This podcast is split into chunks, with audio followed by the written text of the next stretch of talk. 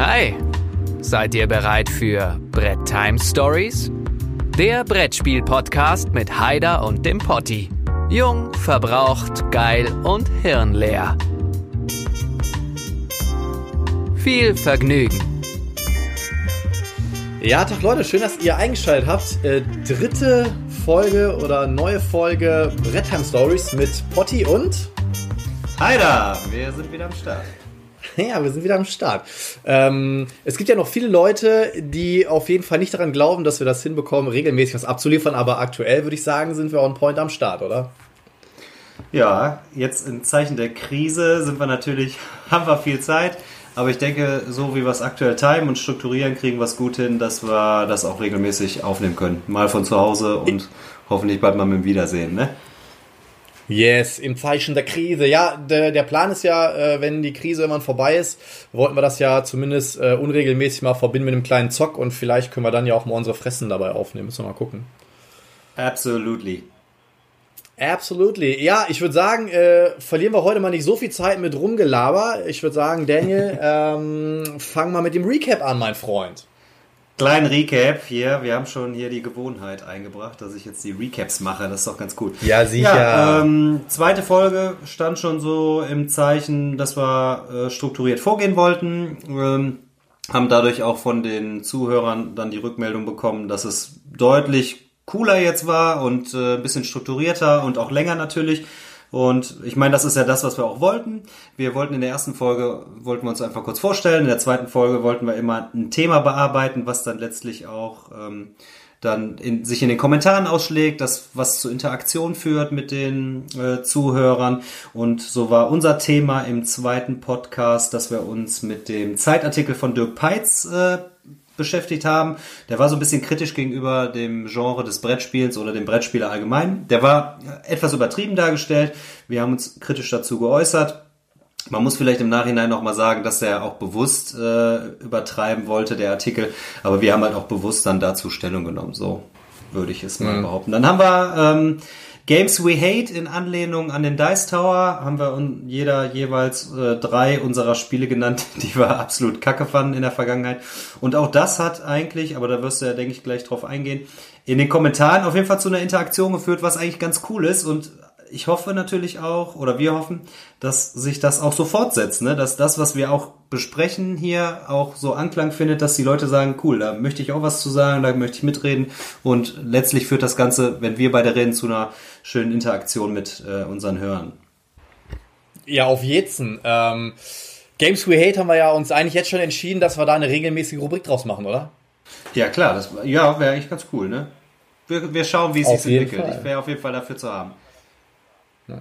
Übrigens, ähm, letzte Woche war ja das Getränk der Folge, ich würde auch sagen, das führen wir auch ein. Letzte Woche ähm, Getränk der Folge bei mir Bionade Holunder. Heute ist es äh, mal ein leises Mineralwasser. Was steht bei dir am Tisch? Äh, Feltins 00, also alkoholfrei und äh, eine Flasche Sprudel. Gerol Geroldsteiner. Vielleicht sponsern die mich Geil. irgendwann. Ich sauf's. Geil. So und, das, und das, obwohl du mir vorhin oder gestern in der WhatsApp-Gruppe immer hier Club Tropicana rübergeschossen hast. Naja. Gute Videos auf jeden Fall, ne? Gute Videos. Für die äh, Insider. also sollte, für die, für die Insider er sollte, ein bisschen Lagerkoller. ja, also solltet ihr den Haider mal sehen wollen, sagt Bescheid. Ich leite euch gern mal ein paar äh, indiskrete äh, WhatsApp-Videos weiter. Haider mit Oberkörper frei ähm, wie er zu Club Tropicana versucht zu singen und dann jetzt er den Text kann. ja, pass auf, dann ähm, schließe ich einfach mal ganz kurz an. Recap ähm, passt ja soweit und wir haben ja gehofft, dass wir auf jeden Fall ein bisschen mehr Interaktion unter dem Video haben, was auch wirklich so war und ich ähm, freue mich da auf jeden Fall drauf, dass wir jetzt ein paar mehr Sachen vorlesen können. Erster Kommentar, den ich mir rausgepickt habe, war vom Thomas und zwar hat der Thomas äh, uns einen technischen Hinweis gegeben und er meinte, in der einen oder anderen Stelle sind die Mikros übersteuert. Ähm, genau, das wissen wir. Ähm, wir hoffen, dass es jetzt ein bisschen anders ist. Ansonsten versuche ich im Nachhinein mit Audacity, ähm, da hat ähm, der Digger mir auch nochmal einen kleinen Tipp gegeben, äh, die Lautstärke einfach ein, anzugleichen. Aber ansonsten ähm, wissen wir auf jeden Fall, woran es gelegen hat und hoffen, dass wir da, ich meine, wir sind natürlich auch äh, richtige ähm, Podcast-Amateure. Wir tasten uns ja gerade mal rein, aber äh, wissen wir auf jeden Fall. Und äh, was mich natürlich sehr gefreut hat, der Thomas hat gesagt, zur Kritik aus der ersten Episode, ich mag euch beide und finde es gar kein Problem, dass der Potti manchmal ein bisschen mehr redet. Und ähm, da habe ich auch kein Problem mit. Muss ich an der Stelle mal. Woran, woran hat gelegen? Ja, woran hat gelegen? genau. Dann, äh, Tofi hat äh, geschrieben, Hi Potti und Heider, wann seid ihr denn über Google Podcast zu erreichen? Würde mich freuen. Tofi, richtig gute Neuigkeiten. Wir sind über Google Podcast zu erreichen. Äh, mittlerweile ist auch auf Apple freigeschaltet, also für alle, die sich das jetzt hier gerade reinziehen. Ähm, dieser Spotify, ähm, Apple Podcast und Google Podcast und ihr könnt natürlich auch über die Podigy-Seite reingehen oder halt über die podgamer.de Seite kommt ihr auch zum Podcast. Also ich würde sagen, da haben wir die Flüge ein bisschen ausgespannt. Ähm, dann der Marc, ähm, einer unserer scharfen Kritiker, würde ich jetzt, nein, also das nicht, aber ähm, immer gut dabei. Und äh, da, da finde ich, können wir kurz mal drauf eingehen. Der hat uns im Prinzip in unserer Meinung supportet. Nämlich, Marc hat gesagt, äh, Outlive kann ich nur bestätigen, mega Rotzspiel. ähm, absolut langweilig, nicht sagen. Weiteres Schrottspiel, Schiffbauer der Nordsee, Never, C und Öde. Und das dritte Schrottgame, äh, das mir gerade in den Sinn kommt, Adventure Games. Das verließ alle vier am Tisch fast den Langeweile tot gestorben. Kennst du die Spiele? Alter, schrecklich, ja. Absolut schrecklich. Also ich fand äh, diese, ich mag auch, ich weiß, verstehe diesen Hype dieser Exit-Spiele nicht. Ich habe auch versucht, die zu mögen, aber ich finde sie alle durchweg. Also ich bin Rätsler und, aber ich, also mich packt's auch nicht. Und von den Adventure-Spielen sah optisch ganz cool aus, aber habe ich direkt die Finger gelassen. Irgendwie hat mich nicht gereizt. Hm. Also da vielleicht nochmal, äh, da haben wir ja auch ein bisschen Input bekommen. Wir sollen äh, vielleicht, wenn wir über Spiele reden, sie vielleicht auch mal ganz kurz beschreiben, damit die Leute, die Spiele vielleicht nicht kennen, auch ein bisschen was damit anfangen können. Ähm, also Outlive ist ja im Prinzip ein Worker-Placement-Spiel im postapokalyptischen Zeitalter und äh, wir laufen da irgendwie so durch so eine verstrahlte, versumpfte äh, Umgebung und ähm, ja, versuchen da irgendwie unseren Bunker am Leben zu halten.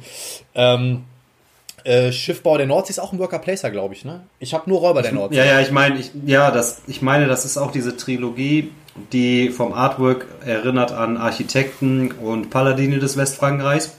Ich glaube, das ja, sind genau, die gleichen, genau, gleichen Designer und das spiegelt ich glaube, das sind auch alles äh, aus der Reihe, diese Nordsee-Saga, sind das alles so Worker-Placement-Spiele. Was jetzt genau der Kniff an den Spielen ist, weiß ich nicht. Artwork ist halt immer so markant und ähnlich und hat mich jetzt auch noch ich habe es mal betrachtet, aber ich fand die auch irgendwie überteuert auch so und hat mich dann. Die sind schon echt teuer, die Games. Ne? Die, Chris, ja. Chris ja auch bei Feuerland, äh, bei Feuerland sag ich schon, bei ähm, Schwerkraft. Ähm, genau. Obwohl, wie gesagt, ich habe Räuber der Nordsee zwar noch nicht so regelmäßig auf dem Tisch gehabt, aber finde ich, ist so wie ähm, Champions of Midgard im Prinzip in meinen Augen ganz cooles ähm, Einstiegsspiel so in Richtung Worker Placer. Also ich fand Robert der Nordsee tatsächlich ganz cool. Ähm, zu Schiffwalk kann ich sagen. Und äh, Adventure Games, für die Leute, die es noch nicht kennen, erschienen im Kosmos Verlag. Ähm, kleine Schachtel, ähm, ganz viele Karten drin, das Ganze ein bisschen äh, App ähm, begleitend und dass man halt eine Story erlebt. Und da muss ich aber sagen, ich war ja gerade, das Verlies ist nämlich unterwegs zu mir und die Vulkaninsel, denn ich habe die Monochrome AG gespielt. Das war ja der erste ähm, Part aus der Adventure Games Reihe und das fand ich geil. Aber ohne Scheiß, richtig schön. Ähm, Musik auf angemacht, irgendwie Licht gedimmt, dann äh, die App da liegen gehabt und dann halt ähm, voll eingestiegen. Ne? Und da muss ich sagen, fand ich es ganz geil. Ja, es kommt manchmal, glaube ich, Manchmal glaube ich. Es kommt darauf an, ob's, wie du es thematisch auch umsetzt, dann letztlich, wie die Gruppe dann ist. Aber mich haben die Spiele da so nicht überzeugt. Für mich war das zu mechanisch irgendwie so. Aber so hat jeder natürlich eine andere Spielerfahrung damit irgendwie auch, ne? Und muss man auch zugestehen, dass der eine, der es hasst, der, der andere liebt es dann halt. Ja, der eine hat's, der andere liebt's. Äh, dann ähm, der Pierre, fand ich ganz cool. Pierre, vielen Dank erstmal. Er hat ein paar Themen eingekippt und zwar, was zocke ich als nächstes? So äh, regelmäßig und gerade auch so nach der Corona-Zeit. Ähm, könnten wir ja auch so vielleicht mal einbauen. Ähm, vielleicht noch nicht heute, weil heute die Folge ist quasi schon gefüllt. Aber für die nächsten Folgen finde ich das eigentlich ganz cool. Immer vielleicht nochmal so ein, als Abschluss, dass man immer noch mal so ähm, kurz was, was dazu sagt. Dann Pimp My Board Game einmal im Monat. Finde ich sehr geile ähm, Rubrik auf jeden Fall. Nehmen wir mit. Ähm, kleine unbekannte Perlen, da sagt der Heider gleich noch was zu. Und die epischsten Momente eurer Zockgeschichte. Da machen wir auf jeden Fall irgendwann mal eine Sonderfolge, würde ich sagen.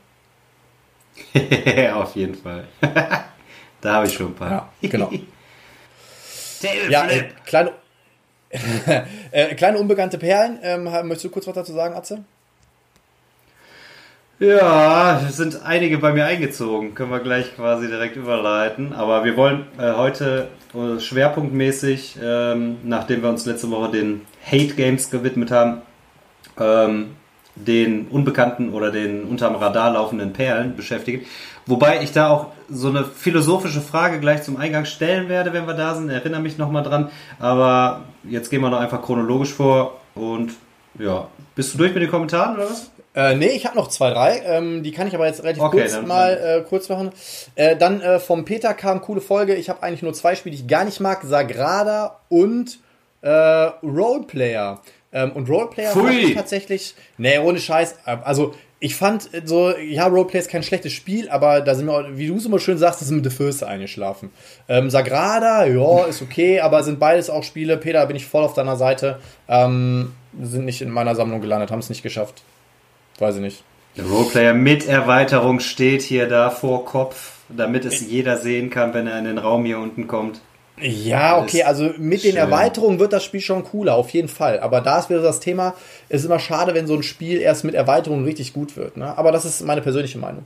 Dann, ähm, um jetzt mal hier mit zu Ende zu kommen mit den Kommentaren vom Miepelschubser, ähm, und das wollte ich auch auf jeden Fall vorlesen für dich, weil anscheinend, und da weiß ich nicht, was in deiner Kindheit schiefgelaufen ist, äh, anscheinend kanntest du ja Tom und Jerry nicht, Alter. Ähm, Tom ist keine dumme Katze, er versucht nur die Ordnung zu halten. Und Jerry mag den Kater halt gerne mal ärgern. Auf wen die Rolle fällt, lassen wir uns überraschen. Wir sind auf jeden Fall aktiv dabei. So, ich hoffe, also du kriegst jetzt eine Hausaufgabe von mir, Alter. Zur nächsten Folge guckst du dir mal auf YouTube äh, Tom und Jerry an. Ja, Tom und Jerry. Die ja. Heidi hat das sogar tatsächlich jetzt irgendwann letzte Woche mal geguckt. Läuft sogar tatsächlich zwischendurch mal hier auf Super RTL oder irgend so Kram. Also ist, ist noch im Zeitgeist. Ja, guck mal, dann äh, ne, lass deine Tochter nicht immer nur in die Schachteln spucken, sondern muss mit der Tochter halt auch mal so ein bisschen äh, äh, Tom und Jerry gucken. Hey, die macht, die macht alles. Die füllt hier quasi meine BG Stats App im Moment, weil ich mit der am meisten zocke hier eigentlich. Ja, stimmt, Zwar noch keine gehobenen, gehobenen Kennerspiele, aber Kommt. nah dran auf jeden Fall. Kommt.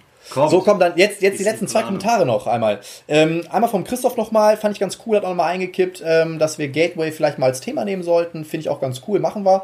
Und ähm, werde ich jetzt nicht komplett vorlesen, aber er hat nochmal was zum Thema Arkham und Eldritch gesagt, weil das ja auch immer so eine kleine Kontroverse ist. Ähm, und er hat gesagt, wenn es nach ihm geht, kann man eigentlich beides behalten. Weil ähm, ja Arkham ein bisschen äh, knackiger ist, weil da ja auch die Monster durch die Stadt laufen und so. Ähm, aber er sagt auch, er findet bei Eldritch äh, vom, vom, ähm, von der Länge her auf jeden Fall passt das. Und ähm, zu guter Letzt der Friede, großer Sport, meine drei meisten oder miesesten Games. Äh, auf Platz 1 der Haspelknecht, kenne ich gar nicht. Auf Platz 2 Food Chain Magnet und auf Platz 3 Time Stories. Und äh, Friede, an der Stelle sei gesagt, bei Food Chain Magnet bin ich vollkommen bei dir. Ähm, ist nicht mein Game gewesen, überhaupt nicht. Aber bei Time Stories, da müssen wir uns nochmal unter vier Augen unterhalten, wenn wir uns sehen, mein Freund. der Fridolin, ey. Der mag halt keine Koop-Spiele. Der will immer gegeneinander spielen und wird bekanntermaßen immer in allen Spielen Dritter. Ich weiß nicht, wie es bei zwei Personen ist, auch dann irgendwie zum dritten Platz langt, aber der wird bei allem Dritter. Außer, nee, die Woche die Woche hat er, Las Vegas hat er gewonnen die Woche. er wird einfach immer Dritter, der ewige Dritte. Ja, äh, witz, witziges Ding. Äh, äh, Kumpel von mir, der Jay aus Hannover, ist auch so ein Fritjolf, ne? Da geht's immer, wenn du sagst, so komm, lass mal hier Koop spielen. Ah, ähm, oder nee, du erklärst ihm ein Spiel, keine Ahnung, die erste Frage, die kommt, ähm, spielen wir zusammen? Kann ich alleine gewinnen oder sind wir alle zusammen? Und er will immer alleine gewinnen. ähm, ja, sein, sein gegönnt auf jeden Fall. Mein Gott. Sei ja, aber es gibt halt gegönnt. auch so die Typen, die einfach. Es gibt halt einfach die Typen, muss man sagen, die. Äh, die stehen einfach nicht auf Koop-Spiele und da kannst du die locken damit, da kannst du einen Gloomhaven auf den Tisch packen und das ist ein episches Spiel, wenn die da, wenn für die das Gefühl da nicht rüberkommt, weiß ich nicht. Ich habe mit einem mal Gloomhaven gespielt, da haben wir dann eine Anekdote, der sagte dann irgendwann so, kann ich auch dich angreifen? Ey, Junge, Alter. Ja, krass. Kriegt dann auch Punkte. Also so Na. ticken die Leute dann, ne? Viele sind es einfach gewohnt oder mögen lieber so den direkten Konflikt, anstatt zu sagen, wir gewinnen was zusammen oder so. Aber ja. so ist es. So wie, sagt man in Köln, wie sagt man in Köln so schön, jeder Jack ist anders, ne? Ähm, Jeder Jack ist anders. Dann fang du doch mal an, ähm, wenn wir Ja. chronologisch sind, einmal kurz und knapp. Ähm, du wolltest was, wir haben ja gesagt, dass wir immer so zwei, drei Games nennen, wo wir einfach was zu sagen wollten. Du darfst anfangen.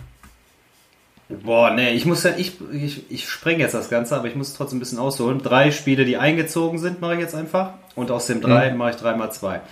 Ich behalte es auch ganz kurz, wirklich, versprochen. Aber äh, der Friede, wie der so schön sagte, der sagte hier in unserem Podcast, wir sollen mehr, mehr Let Go machen, also uns mehr ein bisschen Freiheit gönnen hier. Machen wir mal. Ja, äh, ich habe so nicht Schurke einziehen lassen. Und zwar ist das ein Kinderspiel, was äh, für zwei bis vier Personen ist.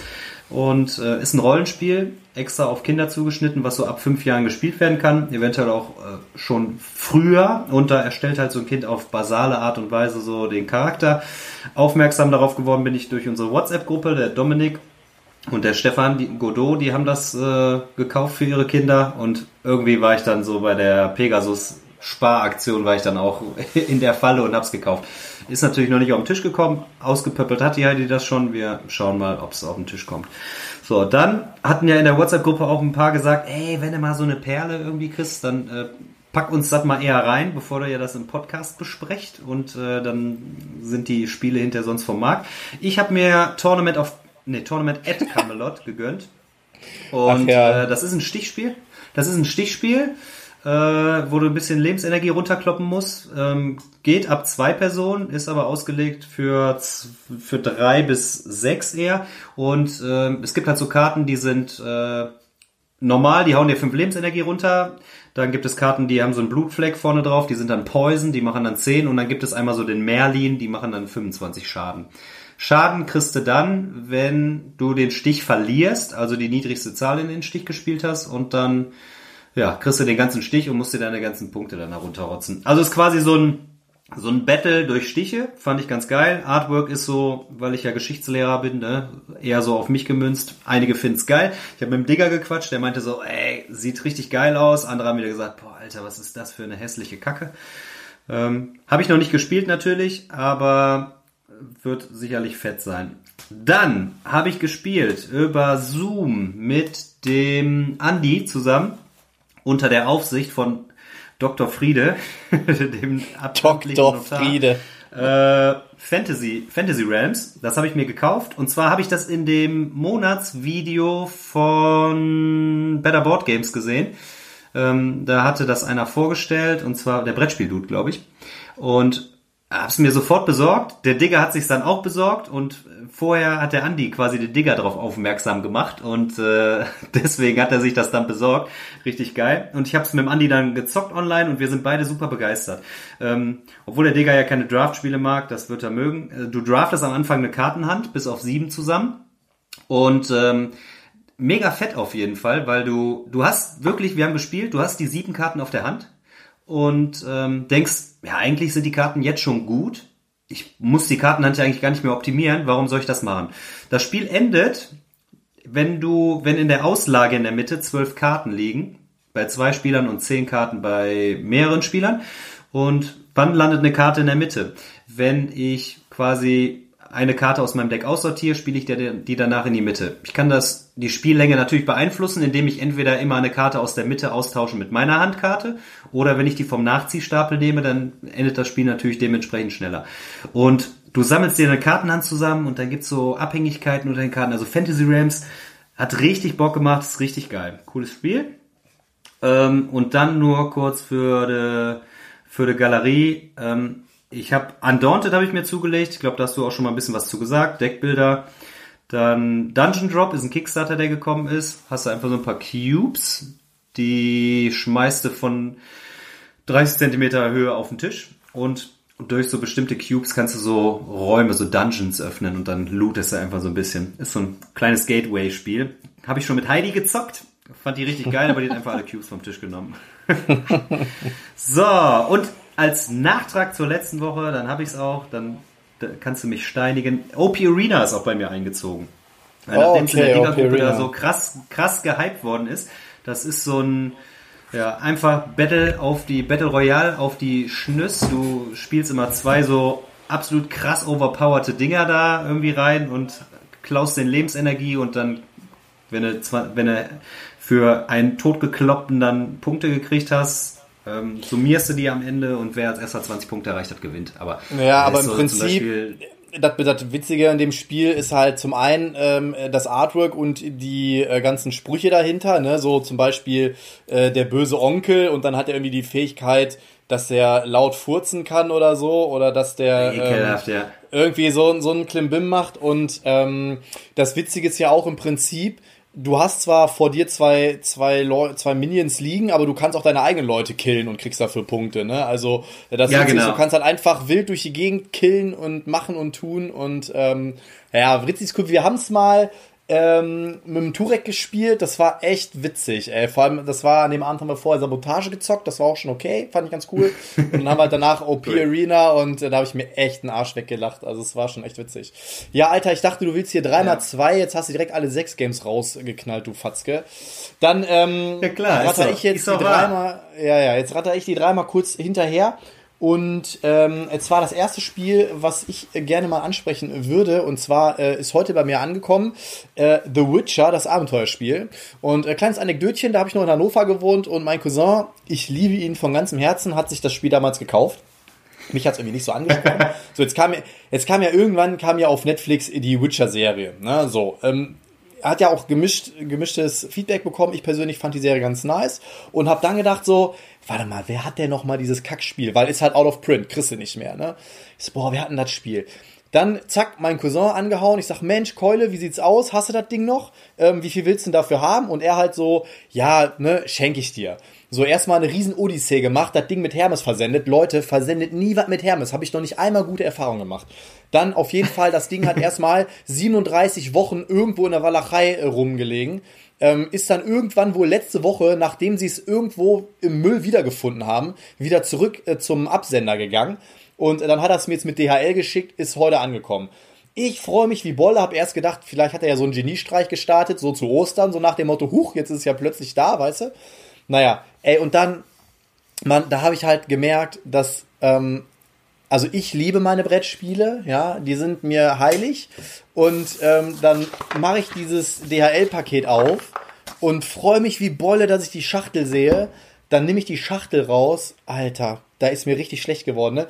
Der Deckel kaputt. Ja, die eine Ecke, da oh sind richtig zwei, zwei Ecken eingerissen, da kannst du richtig das Ding runterklappen.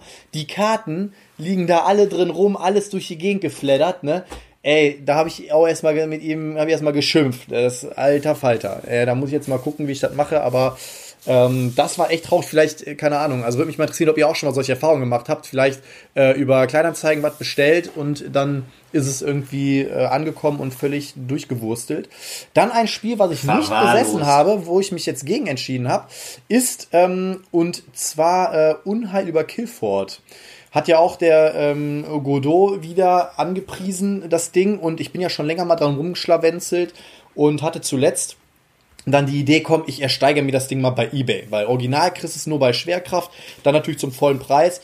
Und auch wenn du es dir irgendwo bestellen willst, immer noch relativ teuer. Ja, und äh, dann ich, alter eBay-Fuchs, hab mir so gedacht, alles klar, gehst du so zwei Minuten vorher rein, tippst irgendwie deinen Preis XY an und dann gehört dir das Ding, ne? Ja, Alter, zwei Minuten vorher erstmal, ja, sie müssen noch sich, also ich habe irgend, ich musste noch irgendwas, eine Adresse hinterlegen oder so. So, dann eine Minute vorher konnte ich meinen Preis eingeben und dann hast du richtig gemerkt, ähm, die haben dann alle geboten, geboten. Ja, und dann haben sie mich irgendwie überboten. Und dann habe ich mir echt gesagt, das war ein Zeichen raus. Ähm, habe ich dann endgültig gecancelt. Und jetzt brauche ich mal von euch auf jeden Fall Support. Das dritte Spiel, da liebäugel ich nämlich mit. Und zwar ist es ähm, Monster Slaughter. Monster Boah, kauft ihr das sofort, aber nur die, nur die, nur die Kickstarter-Edition bitte. Ja, pass auf, da habe ich nämlich jetzt ein Angebot, ähm, was ich echt fair finde, und zwar die Kickstarter-Version für 85 Euro inklusive Versand. Würde ich Finde ich es ja. fair. Also ich finde es ich find's, ich find's cool, ähm, wenn du eine große Sammlung hast, kannst du es locker mit in die Sammlung aufnehmen, weil das ist kein Spiel, was du jede Woche spielst, aber mit so Gelegenheitsspielern auf jeden Fall mega witzig. Auch so die Charaktere, den Wiedererkennungswert der, der Geschichte ähm, ist super cool und ähm, kann man sich auf jeden Fall mal schön ins Regal stellen. Geile Minis dabei und so ist von Ankama ist echt witzig, macht Laune und man kann sich da echt auch so zwischendurch echt in die Parade fahren. Du versuchst halt als Monsterfamilie ähm, da so Kinder, also so den, den klassischen, den College Boy, die doofe Blondine, den Schwatten, ähm, die Nerdin und so, versuchst du dann zu killen. Und du kannst in die Parade fahren, indem du die aus dem Raum verjagst, dass der andere die nicht killen kann und so. Und ist auf jeden Fall witzig, macht Bock. Hm. Ja, wie gesagt. Ja, Castle Nerdskull äh, hat da ein cooles Video zu gemacht. Ah, der Patrick, ja cool. Ja, also wie gesagt, genau, da bin ich momentan noch, äh, da bin ich momentan noch hin und her gerissen. Ähm, das Angebot finde ich jetzt sehr cool. Allerdings muss ich auch mal ein bisschen gucken. Ich wollte auch ein bisschen Technik investieren, aber ja. Ja, das äh, waren die Games und dann würde ich sagen, ähm, starten wir jetzt schon, schon ist gut, äh, starten wir ins Thema nee, ein. Wir müssen, Daniel. wir müssen doch mehr, wir müssen doch mehr im Flow bleiben hier. Pass auf, mehr im noch, Flow ich noch bleiben. Eine Anekdote, die muss ich auf jeden Fall, bevor wir starten, raushauen. Und zwar wäre sie mir fast entfallen, aber ich habe sie ähm, gerade parat, weil du von deinem äh, Malheur mit DHL jetzt berichtet hast. Und zwar Undaunted und ähm, Saret, Undaunted und Fantasy Realms waren in einer Lieferung, habe ich aus Italien bestellt und kam per UPS. Die haben äh, meine Hausnummer nicht dran geschrieben und ich habe den ganzen Tag jetzt zu Hause gewartet die Woche und dann dachte, geil, die Spiele kommen. Und dann genau fünf Minuten bevor der Fahrer hier sein sollte, ne, wie es angegeben war, auf einmal so kann nicht zugestellt werden. Habe ich gesehen, keine Nummer angegeben habe das Ding umgeleitet in den Shop und dachte, geil, hole ich gleich nach Feierabend ab. Ich eine Runde mit dem Hund gegangen, gucke, hat der Shop wegen Corona zu. Ich so, oh nein, scheiße. ich da angerufen, immer nur so Hotline und wegen Corona keiner erreichbar und hier und da echt zwei E-Mails geschrieben. Dachte, scheiße, ey. Ich morgens um 7 Uhr zu UPS gefahren, einfach auf gut Glück, weil ich ja keine Nachricht bekommen habe. Ey, die so, ja, wir haben erst um 8.30 Uhr eigentlich auf, ne? Aber super nette Typen da in Wuppertal beim UPS, äh, Schalter, haben wir das Paket da rausgekramt und gesagt, hier hast du das, dann muss der Fahrer da nicht mehr zu dir kommen. Und haben mir das Ding in die Hand gegeben und so. Und am, am früh am Morgen kriegte ich auch eine E-Mail von denen, die sagten, ja, äh, sie können sich das in der Filiale da abholen, im, im, im Großlager. Ähm, das konnte nicht zugestellt werden. Ne? Ey, ohne Scheiß, ne? Kennt ihr das auch? Wenn ihr so Spiele haben wollt unbedingt und wartet wie so ein kleines Kind darauf und seid so ungeduldig. Ich bin da einfach crazy. Bist du auch so ungeduldig? Alter, also das, das Ding ist, ähm, ich wohne ja im ersten Stock und äh, da sehe ich ja nicht immer, wenn das, äh, wenn die Karre fährt, ne? Aber wenn ich jetzt weiß, es kommt Paket an, ne? Ganz, ganz wichtig auch bei DPD. Wenn DPD kommt, sitze ich den ganzen Tag auf heißen Kohlen, weil du weißt nie, wann sie kommen. Das ist ein Mysterium, ja. ja? Der DPD-Fahrer, ich weiß nicht, wie die das machen, ja. Ähm, die sitzen in ihrem Auto und irgendwann im Laufe des Tages habe ich das Gefühl, dann würfelt der, ja, und dann würfelt der meine Hausnummer. Und in dem Moment, wo der meine Hausnummer ja, würfelt, drückt er auf den Knopf und dann kriegst du eine E-Mail, ihr Paket wird in dem und dem Zeitraum äh, zugestellt.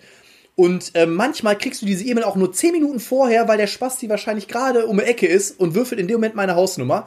Deswegen, wenn DPD kommt, sitze ich den ganzen Tag zu Hause und dann guckt mich immer schon der Hund mit großen Augen an, weil der so derbe raus muss. Und ich gucke, ich sag, äh, tut mir leid, jetzt warte doch mal kurz. Ich muss noch auf das Paket warten. Ne?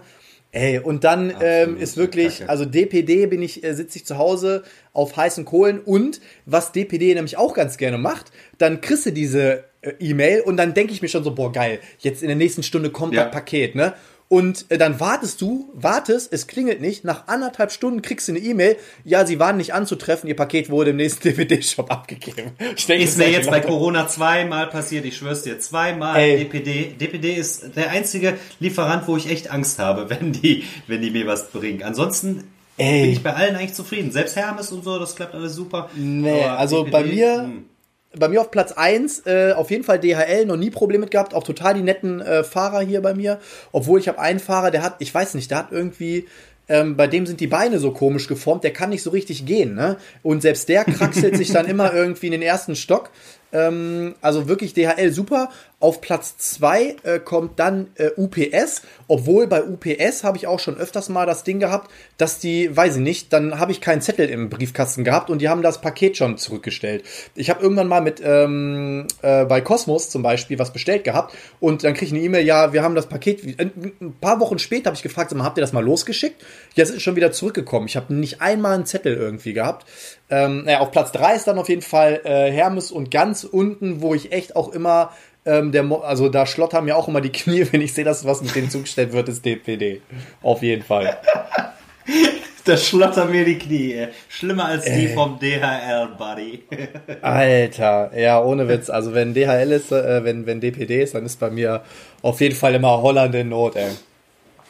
Absolut crazy. Ey, ach, guck mal, und mir fällt gerade ein, äh, apropos DHL, Wunder, der äh, Nemesis Pledge, dieser krasse, ey, wo ein paar Leute dran beteiligt sind, der ist in Berlin angekommen und ich hoffe, ich kriege das in den nächsten paar Wochen. Kann ich die direkt bepinseln, die Dinger. Haben wir noch ein Spiel abgehakt. Ja, obwohl bei dir weiß ich Ja, mal nicht, ob du, ob du wirklich pinselst oder ob du die nicht einfach nur mal kopfüber immer in die Farbtöpfe reinstopfst. Weil du kriegst, äh, bei Junge. dir ist halt immer so, du kriegst morgens um 10 das Paket und um 12.43 Uhr schickst du ein Foto, jo, ich habe das Spiel schon bepinselt, ne? Also irgendwie weiß ich nicht. Also Hey, ich will ich hab die doch- Figuren mal hab live sehen, da krieg ich wahrscheinlich Augenkrebs, wenn ich mir die angucke. Nee, so schlimm ist nicht, aber ich finde immer so, sollte, sollte sich die Waage halten zwischen Arbeitseinsatz und Spielbarkeit und so. Und die sehen eigentlich immer ganz, ganz moderat aus. Also keine Kunstwerke wie manch andere, aber sehen schon ganz cool aus. Okay, so, pass auf, ich leite über. Ähm, Schwerpunktmäßig Perf- perfekte Bridge. wollten wir, wollten wir eigentlich nach dem Zeitartikel auf den schönen Brief oder die zehn Dinge, die ich noch sagen möchte zum Abschluss von Tom Felber, ehemaliges äh, Spiel des Jahres Jurymitglied eingehen. Das haben die Jungs vom äh, äh, von MeeplePorn eigentlich schon ganz gut aufbereitet, Punkt für Punkt. Deswegen wollte ich da eigentlich nur äh, mit dir gleich einmal kurz so ein Statement so zu abzulassen, ablassen und ähm, dann auf unseren Schwerpunkt heute eingehen, Spiele, die unterm Radar laufen.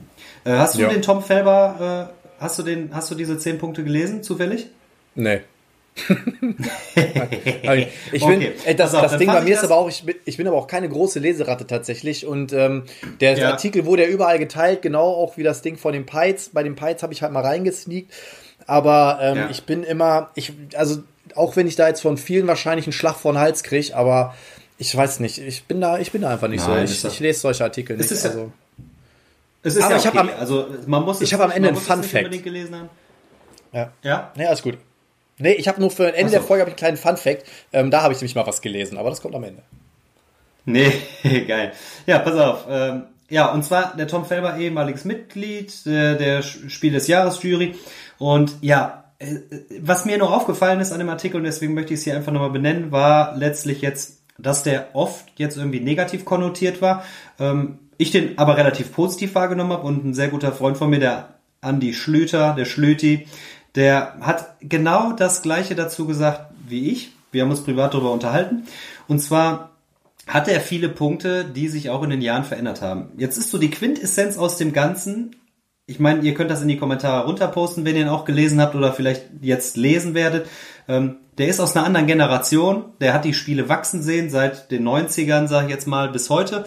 Und der Markt hat sich natürlich auch nun mal verändert. Und der hat eigentlich eine kontroverse Sicht losgetreten, aber ähm, Spiele im Vergleich von den 90ern, die vielleicht auch eher so waren, dass sie wirklich mechanisch 100% ausgefeilt waren und das Artwork eher hinten anstand. So ist es heute so, viele Mechaniken sind erschlossen, es gibt kaum was Neues, eher so, ein, so eine Kollabo, so ein, so ein Merch aus dem einen Mechanismus mit einem anderen und ähm, das verändert sich sehr und das Artwork rückt oder diese Kunst daran rückt halt mehr in den Vordergrund und vielleicht auch ein bisschen so das Cash-Grabbing, kann man vielleicht sagen.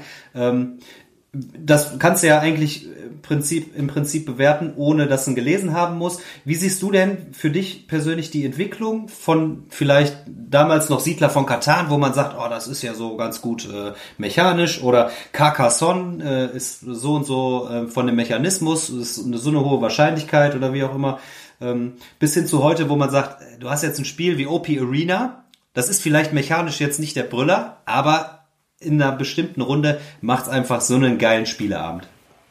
Was würdest du denn Ja. sagen?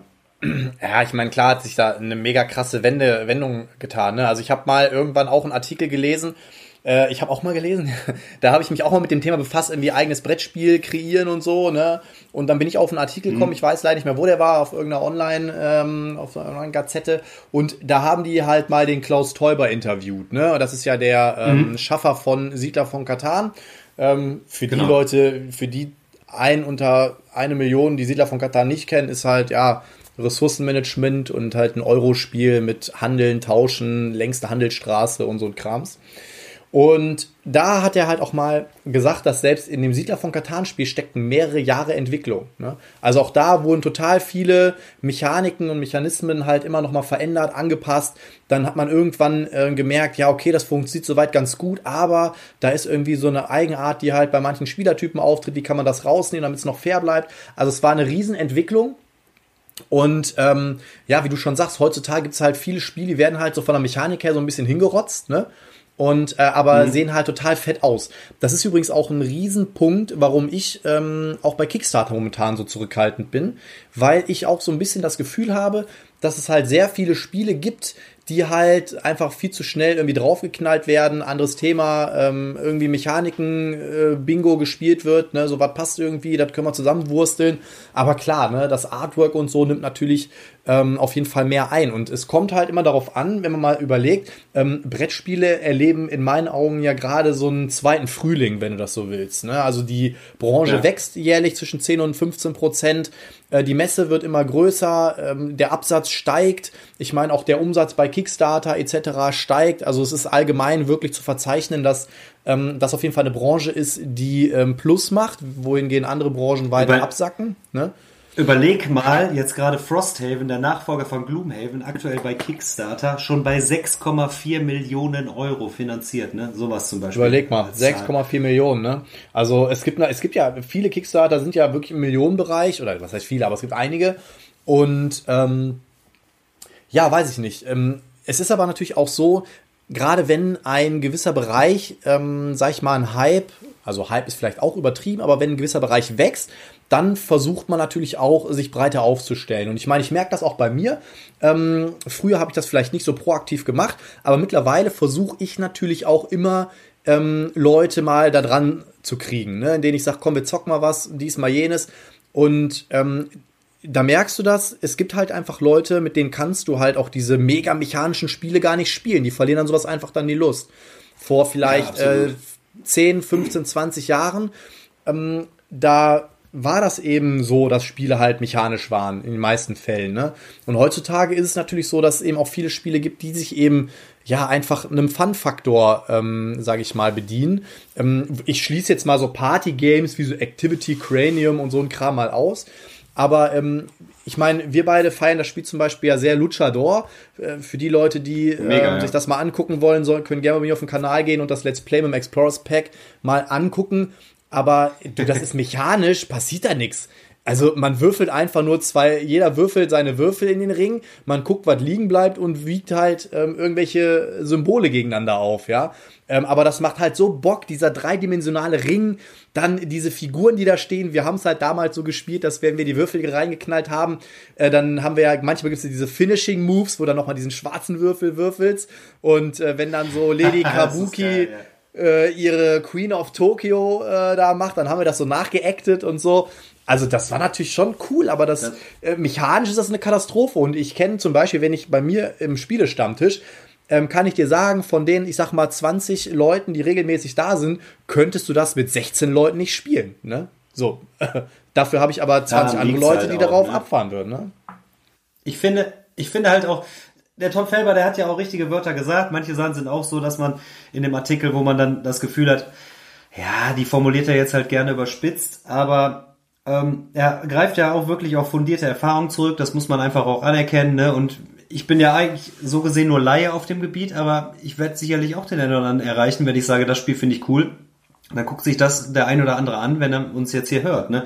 Und das heißt, früher war auch, glaube ich, die Erreichbarkeit von Spielen äh, nicht so krass. Jetzt gibt es Podcasts, es gibt YouTube, es gibt, äh, was weiß ich, irgendwelche anderen äh, Formate noch, wo man halt auf Spiele aufmerksam gemacht wird. Ne? Das heißt, die Bandbreite ist natürlich auch deutlich äh, größer geworden. Was ich glaube, so als Abschluss für mich, ähm, wenn ich einen Bogen vor Burgund spiele, das ist optisch nicht schön, aber das macht immer wieder Bock, jede Runde und das ist zeitlos und das kannst du immer zocken viele Spiele, also wenn ich überlege, wie groß meine Sammlung ist, kommen vielleicht auch tatsächlich selten auf den Tisch, um sie tatsächlich vielleicht auch zu entlarven, dass sie vielleicht eigentlich gar nicht so geile Spiele sind. Ne? Man will sie halt dann irgendwie haben und so. Und das ist natürlich dann tatsächlich vielleicht so das, worauf er aufmerksam machen möchte, dass ähm, man vielleicht auch wirklich so dass äh, die, die Liebe zum Detail beim Spiel auch mal beachten sollte und ähm, vielleicht auch nicht nur immer so ein Blender dann irgendwie in die Sammlung holt. Wobei eine gute Mischung aus allem, so ein paar richtig geile Evergreens und ein paar Neuheiten, schadet ja nicht letztlich, ne? Ja, also ich meine. Abschluss zu dem Thema. Ja, absolut. Also ich habe äh, zum Beispiel, ich, also ich habe irgendwann ähm, war, habe ich mal, als ich meine Sammlung so angefangen habe, neu aufzubauen, habe ich auch mal auf eBay zum Beispiel habe ich so Retro-Paket. Hey, da habe ich Hotel reingeschmissen, Spiel des Lebens, Monopoly, Risiko, alles mal so, so ein Klassikerpaket habe ich für einen Spalentaler verkauft, ne? Ähm, aber zum Beispiel so ein Siedler von Katan habe ich immer noch, ne? Da hängt irgendwie, äh, ich weiß noch, da war ich irgendwie äh, auf der Kinder- und Jugendfreizeit mit der, äh, hier, das hieß bei uns damals Katakombe, evangelische Kirchengemeinde da, Jugendgemeinde, sind wir irgendwie an Schliersee gefahren und ähm, da saß ich danach mit den Betreuern am Siedler von Katan gezockt, ne? Also ähm, irgendwie hängt da ja noch ähm, auch, sag ich jetzt mal, Erinnerungen dran, ne? Und ähm, ja, das, das würde ich nicht abgeben. Aber die allgemein den Punkt, ähm, das finde ich auch ganz interessant nochmal, das würde mich auch mal interessieren, wie die Leute das so sehen. Äh, das haben wir auch mal in irgendeiner Facebook-Gruppe mal losgetreten, ist halt das Thema ähm, Mechanik ähm, oder ähm, wie war das mal, Mechanik und Thema zum Beispiel. Ne? Also, wie du ja schon mhm, sagst, genau. ne, vor, vor 10, 15 Jahren hast du vielleicht mal über eine Zeitschrift, die du dann einmal im Monat geschickt bekommen hast, ähm, für so ein Zeitschriftenabo, hast halt mal so gelesen, was gibt's so für neue Spiele und du bist halt auf die Messe gefahren. Ne? Ähm, heutzutage kannst du einfach überall nachgucken, bist natürlich auch international vernetzt, kannst dir auch aus Timbuktu irgendwelche ähm, Spiele schicken lassen, was natürlich den Markt enger zusammenschrauben lässt und ähm, da hast du natürlich auch viel mehr Wissen von irgendwelchen Spielen, die du halt früher nicht gehabt hättest. Ne? Und ich bin aber auch ein ganz großer Vertreter. Ähm, also ich finde, die Mechanik, das Spiel muss natürlich schon funktionieren. Aber, und ähm, da hake ich jetzt mal ganz kurz ein, was du gerade eben meintest, mit Burgen von Burgund, ist zum Beispiel ein Spiel, ähm, mag sein, dass es zeitlos ist und ein super gutes Spiel, würde bei mir niemals in die Sammlung kommen, weil ich bin äh, ein Vertreter von äh, Thema schlägt Mechanik und klar, wenn ein geiles Thema und das Spiel funktioniert überhaupt nicht, dann geht's auch raus. Ne? Aber ansonsten finde ich, wenn das Thema geil ist und das Design vom Spiel geil ist, dann bin ich zum Beispiel eher gewillt, mal über das ein oder andere ähm, Makel oder über den ein oder anderen Makel des Spiels drüber hinwegzuschauen. Also sehe ich das.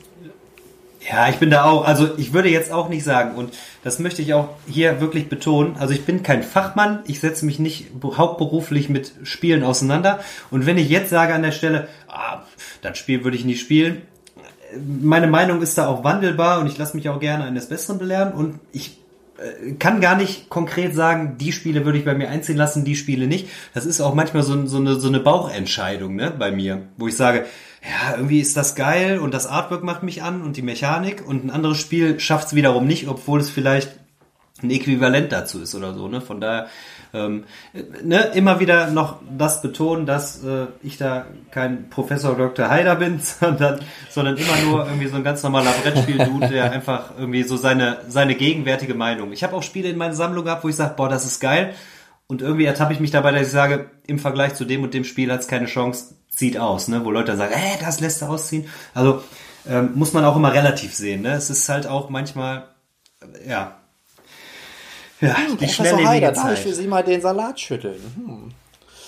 Ähm, also, ich glaube, ähm, also Mechanik ist auch wichtig, so, ne? Ich, wie gesagt, also ich, ich bin jetzt auch niemand, der jetzt sich, obwohl doch mittlerweile befasse ich mich wirklich fast tagtäglich damit, aber ich glaube, also warum ich zum Beispiel auch Wargames so gern zocke, das ist ja auch mal so ein riesen konträres Thema, so dass Leute sagen, oh, da geht um Krieg, das will ich nicht, ne? Ähm, viele Spiele sind einfach auch ähm, historisch ähm, ganz gut recherchiert und ähm, ich finde das Ding bei Wargames zum Beispiel und deswegen möchte ich da auch ähm, auf meinem Kanal ein bisschen mehr machen jetzt. Wargames sind halt zum Beispiel sehr mechanische Spiele. Wargames sehen nicht toll aus, weil guck dir mal zum Beispiel World on Fire. Das ist, glaube ich, ähm, das größte Wargame, was existiert. Da legst du in dem über den ganzen Tisch ausgebreitet das Spielfeld, da siehst du einmal die Weltkarte, ne? Mit allen, mit keine Ahnung wie viele Städte und Regionen und weiß der Geier was. Und das Spiel hat über 4000 Token oder Counter, ne? Und ähm, mhm. das sieht nicht schön aus. Und viele Wargames sind, ne, also ich habe letztens noch von jemandem gehört, so, ah, Frosted Games hat ja auch mal voll die teuren Spiele. So, nehmen wir jetzt mal Dawn of the Sets, ist im Prinzip ein Solo-Wargame mit einem Zombie-Thema. So, ähm, das sieht auf dem Brett mit den Token und so, sieht das nicht so mega geil aus. Oder wenn ich jetzt hier mal so mein Regal gucke, Gleichgewicht des Schreckens, ja, ey, das ist äh, kein sonderlich äh, geil aufgemachtes ähm, Artwork, ne? Aber das ist halt zum Beispiel wieder ein Game, was halt mechanisch derbe geil funktioniert, dann natürlich mit historischen Ereignissen hinterlegt ist und dann natürlich ähm, auf jeden Fall ja, also wenn du wirklich mechanische Spiele magst, dann sind Wargames eigentlich, ähm, gehen eigentlich in die richtige Richtung, finde ich. Absolut. Ja, cool. Also haben wir ja doch eigentlich den Artikel nicht nochmal einfach rezitieren müssen, aber ich finde, das ist ein cooler Anknüpfungspunkt auf jeden Fall, ähm, über den man dann auch immer gerne sprechen kann und ich hoffe, der auch dazu anregt, dass ihr ein paar Kommentare dann losschießt an uns, mit uns und wo wir uns freuen, die dann zu lesen und vielleicht in der kommenden Folge dann nochmal zu bearbeiten. Dann über zum wirklich äh, dann Hauptpunkt und da haben wir ja noch ein bisschen Puffer für heute, ne? Spiele, die unterm Radar laufen. Und da habe ich mir ein paar Gedanken im Vorfeld gemacht. Ähm, was sind Spiele, die unter dem Radar laufen? Sind das Spiele, ne, eurer Meinung oder deiner Meinung nach, Potti, ähm, die in der Boardgame Geek äh, Top 100 nicht auftauchen? Sind das Spiele, die vielleicht von einigen jetzt ein halbes Jahr nicht gespielt werden? Ähm, warum sind es Spiele, die vielleicht äh, nicht so oft äh, auf den Tisch kommen oder, oder nicht genannt werden oder wir sie bezeichnen als Unterschätzte. Und da möchte ich nochmal darauf hinweisen, dass ich, ich sehe das, das ist meine subjektive Weise, so was ich so an den Kanälen aufnehme, was ich bei Boardgame Geek äh, selber recherchiere, ähm, was ich so aufschnappe im Alltag, meine Freunde, meine Bekannte, was die vielleicht so spielen, wo ich sage, das ist ein geiles Spiel, das kommt aber irgendwie im Vergleich zu anderen Neuheiten oder anderen Spielen zu selten auf den Tisch. Und eigentlich wird dem auch in der Öffentlichkeit oder in, in der, in der YouTube-Welt, in der modernen Welt nicht mehr so viel Aufmerksamkeit geschenkt. Das würde ich vielleicht so bezeichnen als unterm Radar. Oder wie würdest du das definieren, so dass wir uns gleich da irgendwie jetzt nochmal drüber unterhalten können? Also ich würde äh, das tatsächlich ähm, splitten. Und zwar, wir hatten ja auch vorhin einen Themenvorschlag, wo es ja auch darum ging, ähm, irgendwie unter, unterschätzte Spiele, ne? Ähm, kleine, mhm. unbekannte Perlen. Und ich glaube, also ich würde es jetzt so differenzieren, Spiele, die unterm Radar laufen, sind in meinen Augen, in meiner Definition tatsächlich Games, die einfach nicht ähm, die Aufmerksamkeit bekommen, die sie vielleicht kriegen sollten. Jetzt ähm, außerhalb ähm, auch meines Mikrokosmos. Also damit meine ich zum Beispiel Spiele, die vielleicht, wenn sie einer ähm, mehreren Leuten präsentiert werden würden, würden mehrere Leute dieses Spiel spielen. Das ist so für mich ähm, Spiele, die unterm Radar laufen, die man, von denen man halt absolut nicht so cool, ja ne, wo, wo man halt nicht so die Kenntnis von hat, weil, keine Ahnung, vielleicht in einer kleinen Stückzahl, vielleicht nicht über Kickstarter oder sonst irgendwas, aber wenn du es irgendwann in die Hand kriegst, denkst du dir so, geil, wenn 100 Leute, die Spiel mir spielen würden, würden wahrscheinlich 80 davon sagen, finden sie super. Das ist so für mich unterm Radar. Und ähm, un, unbekannte äh, Perlen ähm, war das, glaube ich, nochmal. Ich gucke nochmal rein. Genau, kleine unbekannte Perlen. Ähm, das, das geht ja auch in die Richtung, finde ich. Ne? Ähm, mhm. Und da ist aber dann natürlich auch immer die Frage, ähm, da muss man sich, glaube ich, dann selber mal ein bisschen reflektieren und auch hinterfragen, besitzt man solche Spiele oder aber ähm, geht man da wirklich mit der, mit der Welle mit? Das ist halt die Frage, ne? Ja, genau. Also, ne, das ist eigentlich so das Coole. Ich habe jetzt gedacht, okay, wir sprechen darüber. Aber gefühlt müssen wir erstmal für uns definieren oder auch ihr für euch, ne, die den Podcast jetzt äh, verfolgt, definiert für euch mal, was für euch unterm Radar ist. Es kann sein, dass wir jetzt gleich Spiele nennen werden, wo ihr sagt, jo, ey, das habe ich, das hat meine Oma und das hat der. Oder aber ihr sagt, krass, noch nie gehört. Ne? Und da ist es ja natürlich auch immer so, wie ist so der, die Informationsquelle, der Informationsfluss und ähm, die Anbindung an manche Leute. Das kann sein, in meinem Freundes- und Bekanntkreis kommt das vielleicht nie auf den Tisch.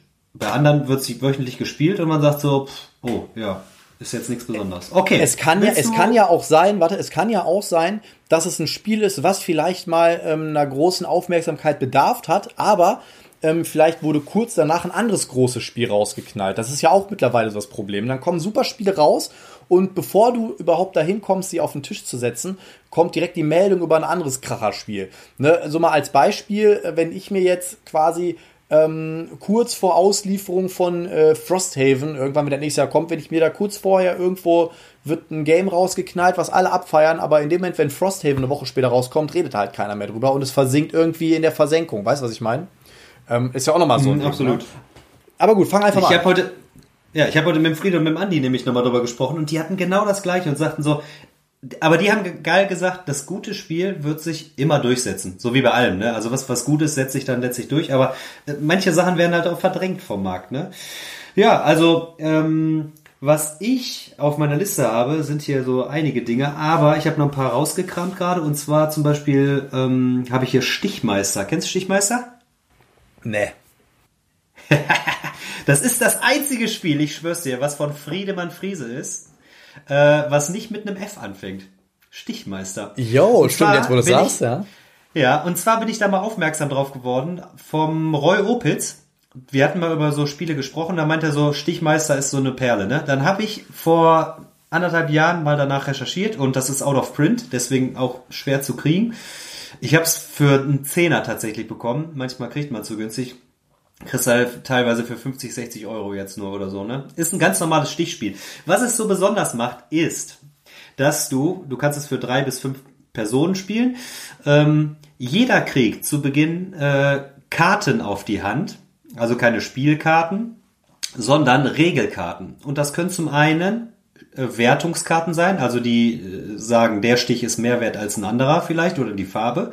Dann gibt es End, End äh, Rundenregeln, also das heißt, wie am Ende der Stich aufgebaut sein soll. Und es gibt so Regeln, zum Beispiel, ähm, es, der Stich wird gewonnen mit der zweithöchsten Karte, nicht mit der höchsten Karte. Und jede Runde wechselt das. Spielst du zu dritt, spielt jeder verdeckt erstmal eine Karte rein.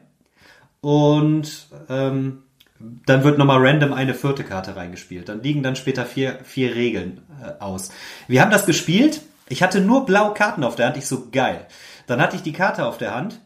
Blau ist Trumpf. Verdeckt reingespielt. Ich so, fett, ey, ich hol jeden Stich. Und dann hat einer die Regel reingespielt, als wir aufgedeckt haben, da stand, Trumpf ist Anti-Trumpf. Und dann hatte ich nur beschissene Karten und hab äh, dann abgekackt. Und du, nach jeder ähm, Spielrunde ändern sich die Regeln. Und weil okay. du halt mehrere Karten auf der Hand hast, hast du nicht nur ähm, äh, Stichregeln oder Endrundenregeln oder vielleicht so Regeln, sondern es kann absolut differenziert sein, welche Regeln da so reinkommen. Ähm, und ja, ist halt ein Stichspiel, ist für mich sogar varia sehr variabel und auch, ey, man muss echt den Grips manchmal anstrengen da in manchen Runden. Äh, ist eigentlich, optisch sieht's jetzt nicht super aus, aber ist eigentlich so für mich das geilste Stichspiel, was äh, so, so da ist. Aber ist ja schon cool, dass du zum Beispiel sagst, kenne ich nicht klingt, auch, klingt auf jeden Fall äh, sehr freaky, aber das klingt auch so ein bisschen nach. Äh, ich habe letztens, äh, in welchem Film ist das? In irgendeinem Transformers-Spiel, wenn die da irgendwo. Nee, war das Transformers? Nein, genau, warte, wie heißt der? Äh, mit Will Ferrell, ich komme jetzt nicht drauf, wo der irgendwie so eine komische Apparatur baut und in der Zeit zurückreist und dann gegen irgendwelche äh, T-Rexe und ähm, Aliens und keine Ahnung was und dann rennt der irgendwo rum und dann steht da ein Typ, oder ist das, ah, ich weiß nicht welcher Film, ich komme nicht drauf, auf jeden Fall so ein Typ und der findet gerade das Baseballspiel und jedes Mal, wenn irgendwas passiert, was ihm nicht passt, nee, neue Regel, ähm, so und so, nee, neue Regel, so und so. So klingt das für mich ein bisschen. Aber okay, es äh, hört, auf, hört sich auf jeden Fall spaßig an. Ähm, also ich habe vielleicht, ich habe jetzt gerade auch mal so ein bisschen äh, den Blick in meinem Regal schweifen lassen und äh, da habe ich tatsächlich jetzt mal so zwei Spiele gefunden, wo ich sagen würde, das sind auf jeden Fall vielleicht zweieinhalb, sind auf jeden Fall so kleine Perlen. Und äh, die erste, ich würde auch erst mit einem kleinen Game anfangen, weil du auch gerade ein Stichspiel rausgeknallt hast. Und zwar Serengeti. Schon mal von gehört? Serengeti schon mal gehört, aber äh, Serengeti Boah, ist äh, im Prinzip auch in so einer ganz kleinen Box drin und äh, in Serengeti geht es eben darum, es gibt irgendwie, du hast halt, es ist so eine Art Deckbilder, so eine Art Deckbilder und äh, da geht's halt darum, dass da irgendwelche Tierarten halt sind und die haben unterschiedliche Fähigkeiten. Und ähm, ich komme, ich habe es auch jetzt ein bisschen länger nicht mehr gespielt, aber in, äh, auf der Spiel auch in Duisburg, letztes oder vorletztes Jahr habe ich es mir mal gegönnt und das hat echt Bock gemacht. Also es hat halt, wie gesagt, so einen kleinen Deckbaumechanismus. Du hast halt die Karten auf der Hand und äh, die Tiere haben halt verschiedene Fähigkeiten. Ne? Zum Beispiel, du kriegst einen Skorpion. Der Skorpion in deinem mhm. Deck, der bringt halt Minuspunkte. So, dann kannst du halt relativ thematisch mit dem Geier oder so, der frisst halt den Skorpion. So, dann kannst du halt, wenn du einen ähm, Geier ausspielst, kannst du aus deinem Deck zum Beispiel einen Skorpion wieder rauslegen. Ähm, du kannst aber auch, wenn du die Tiere nicht mit ihrer Fähigkeit spielen willst, kannst du sie auch ähm, verdeckt spielen und dann haben sie auf der Rückseite zum Beispiel Sonnen. Und Sonnen kannst du wieder benutzen, um halt aus den verschiedenen ähm, Tierdecks dir wieder auch äh, ein Tier quasi in dein Deck zu holen. Und ähm, das Spiel endet und du kannst dann halt auch ähm, zum Beispiel, du kannst gegnerisch, du kannst auch Tiere fressen. Ja, der Löwe, der frisst zum Beispiel irgendwas. Dann kriegst du aber auch eine Kadaverkarte rein. So Kadaver bringt halt auch wieder Minus, ne? Und dann musst du zum Beispiel auch wieder ein anderes Tier, was halt Kadaver futtert und so, ne? Also ganz, ganz verzahnt miteinander. Äh, gibt auch noch so Tier-Expansion-Packs quasi. Kann man sogar zu viert spielen. Und das Spiel endet äh, entweder, wenn einer halt die maximalen Einfluss über die, über die Serengeti halt bekommen hat, oder ähm, in diesen Tierdecks sind Steinkarten drin, ja. Und ähm, wenn so ein mhm. Stein mhm. oben liegt, dann verdeckt er ab dann quasi diesen Tierstapel. Dann kannst du davon keine Tiere mehr ziehen. Die sind halt da reingemischt, du weißt nicht, wann die kommen. Und ähm, wenn ich glaube, äh, bei einer bestimmten Anzahl von, von Steinen, die halt zu sehen sind, endet halt das Spiel. Und dann gibt's natürlich auch Siegpunkte. Ne? Ähm, aber das fand ich auch echt, ähm, fand ich ganz cool. Also habe ich auch schon einige Partien hinter mir, aber jetzt ein bisschen länger schon nicht mehr gespielt. Aber ich habe jetzt gerade mal im Regal gesehen. Ähm, Serengeti. Alter, wenn ich jetzt mein, wenn ich, wenn ich jetzt nicht mein Handy im Nebenraum hätte, hätte ich jetzt direkt mal gegoogelt. ja, kannst ja gleich mal machen. Ähm, dann, hau raus. Du hast ja, dann machen wir jeder noch zwei, würde ich sagen. Ja, ähm, ich habe äh, noch über den äh, Digger bin ich darauf aufmerksam geworden. Und das ist wirklich, ich glaube, echt eines der absoluten Oberkracher-Spiele. Und das war in einem Regalbesuch, was, äh, wo er das äh, aufgetan hatte. Und auf Deutsch Eines ist es der Oberkracher-Spiele. Weißt du welches? Bin gespannt. Ich habe aber die englische Variante und ähm, die Jungs, die machen auf jeden Fall, oder, oder sagen wir mal, der Autor, Asmadi Games, macht richtig geile ähm, Games, nämlich Karl Cudi oder Chud, Chudik und äh, Chris Kieslik oder Chieslik. Äh, die machen auf jeden Fall so geile, coole Games. Und zwar ist die Rede von Innovation. Kennst du das? Ja, kenne ich. Das ist so ein geiles Spiel. Und zwar hast du. So ein Kartenspiel, äh, ne? Du spielst quasi ein, ein Civ-Spiel kartenbasiert, ne? Und ich habe ja, die genau. Karten alle auf Englisch. Viele sagen, das Artwork auf Englisch ist nicht so, oder auf den englischen Karten ist nicht so gut, aber es ist absolut geil. Du kannst äh, entweder eine Karte ziehen oder kannst eine Karte bei dir auslegen. Du musst dann das Zeitalter verbessern. Das gelingt dir dann durch Aktionen und Funktionen auf deinen Karten. Du kannst die Karten zur Seite fächern, dann erfüllen die Funktion. Ähm, das ist so symbolbasiert und auch so ein bisschen Mehrheiten. Wenn du die bestimmten Mehrheiten hast, kannst du auch, kannst du auch den Effekt von einer Karte nutzen.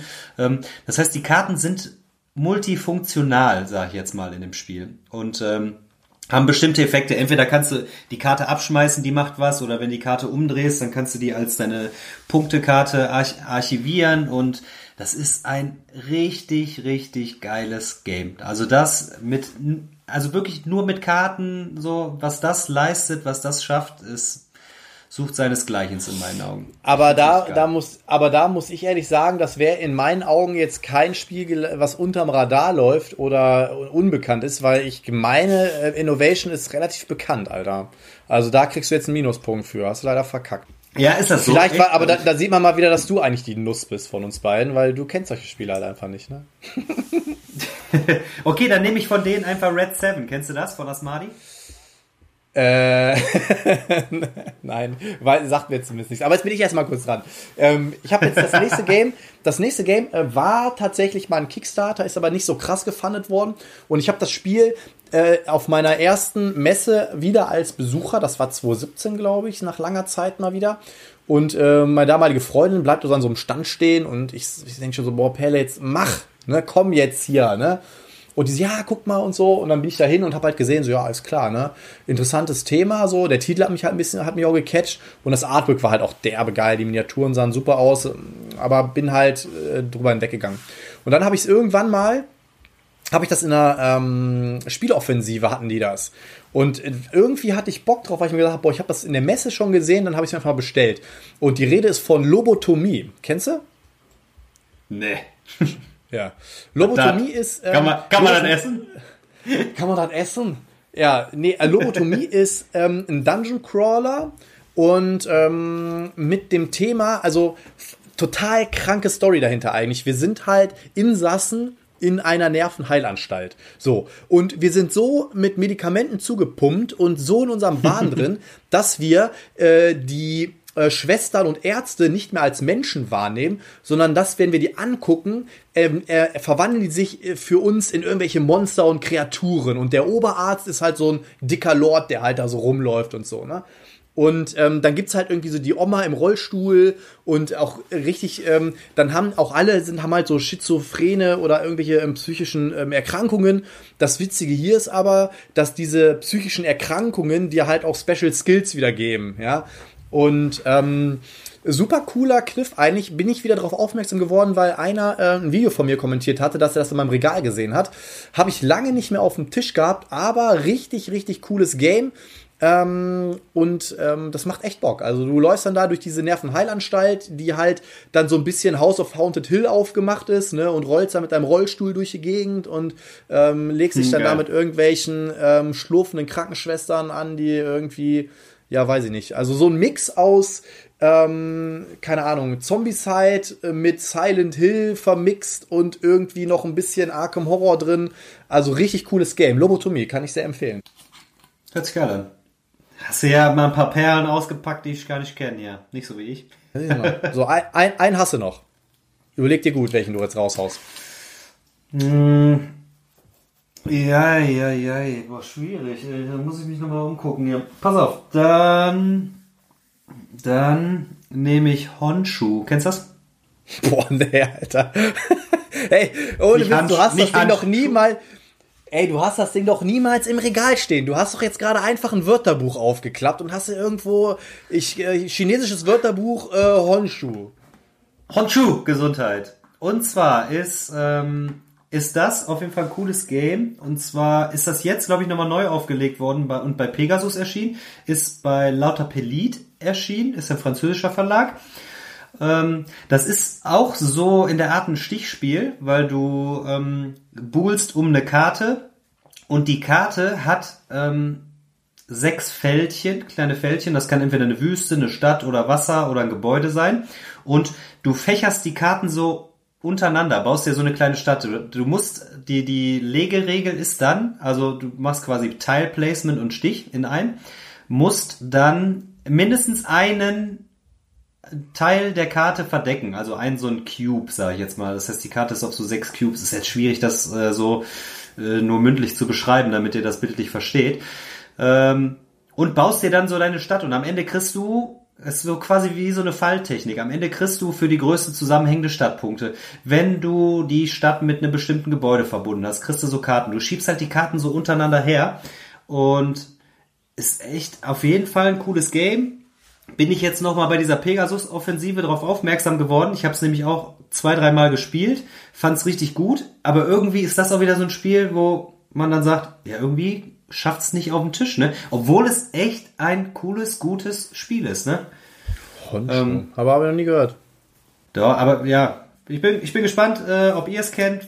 Äußert euch mal dazu, ob ihr was sagen könnt äh, oder ob ihr das vielleicht auch mal gespielt habt oder ob es euch gar nicht sagt. Da habe ich ja Glück gehabt, dass ich noch mal eins nennen konnte, was du nicht kennst, wa? Ja, jetzt bringst du mich natürlich noch mal ein bisschen in die Bredouille, ähm, ob ich noch irgendeine Perle habe. Gerade eben hatte ich noch eine. Ja, also, ähm, also zwei, eigentlich hätte ich noch zwei, aber dann haben wir noch was fürs nächste Mal. Und zwar entscheide ich mich jetzt ähm, dafür. Ähm, ist ein Game, das habe ich letztens mit meinen Kommilitonen mal gezockt. Und ist auf jeden Fall ein Spiel, wo so ein bisschen dein Kopf anfängt zu rauchen. Und die Rede ist von Mask of the Red Death. Kennst du? The Red Death.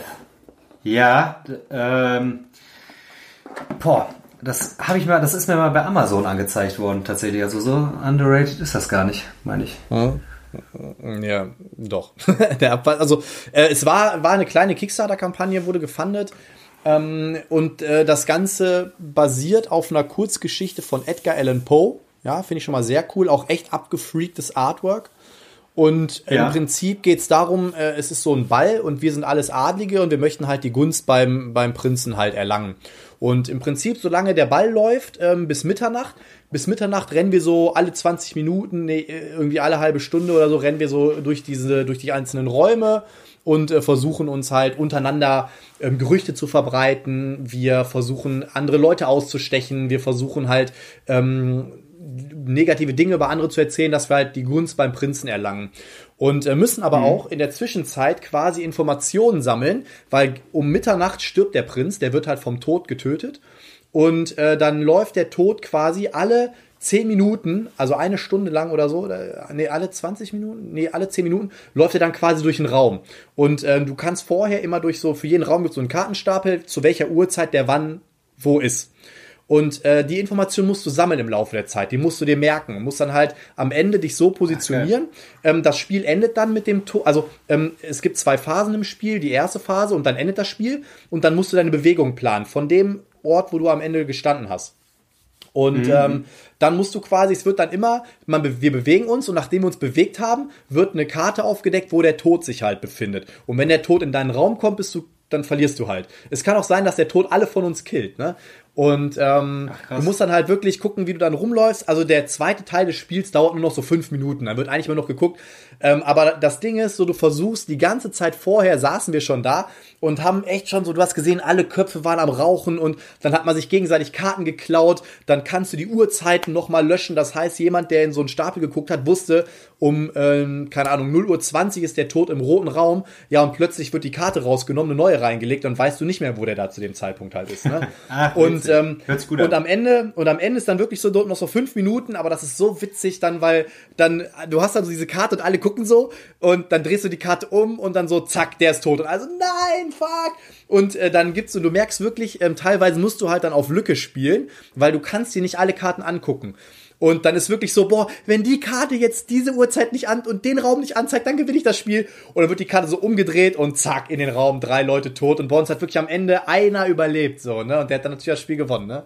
Ähm, Mask of the Red Death kann ich wirklich äh, sehr empfehlen. Hat uns echt Bock gemacht. Ähm, aber ist, ähm, also, der, der Hauptteil des Spiels, da rauchen echt die Köpfe, ne? Weil du musst echt anfangen, so, Geil. boah, warte mal, äh, um 12 Uhr ist er in dem Raum, dann ist er um 12.40 Uhr in dem, was passiert dazwischen und so, weißt du? Ähm, das ist schon echt cool, also das kann ich sehr empfehlen. Mega, hört sich gut an.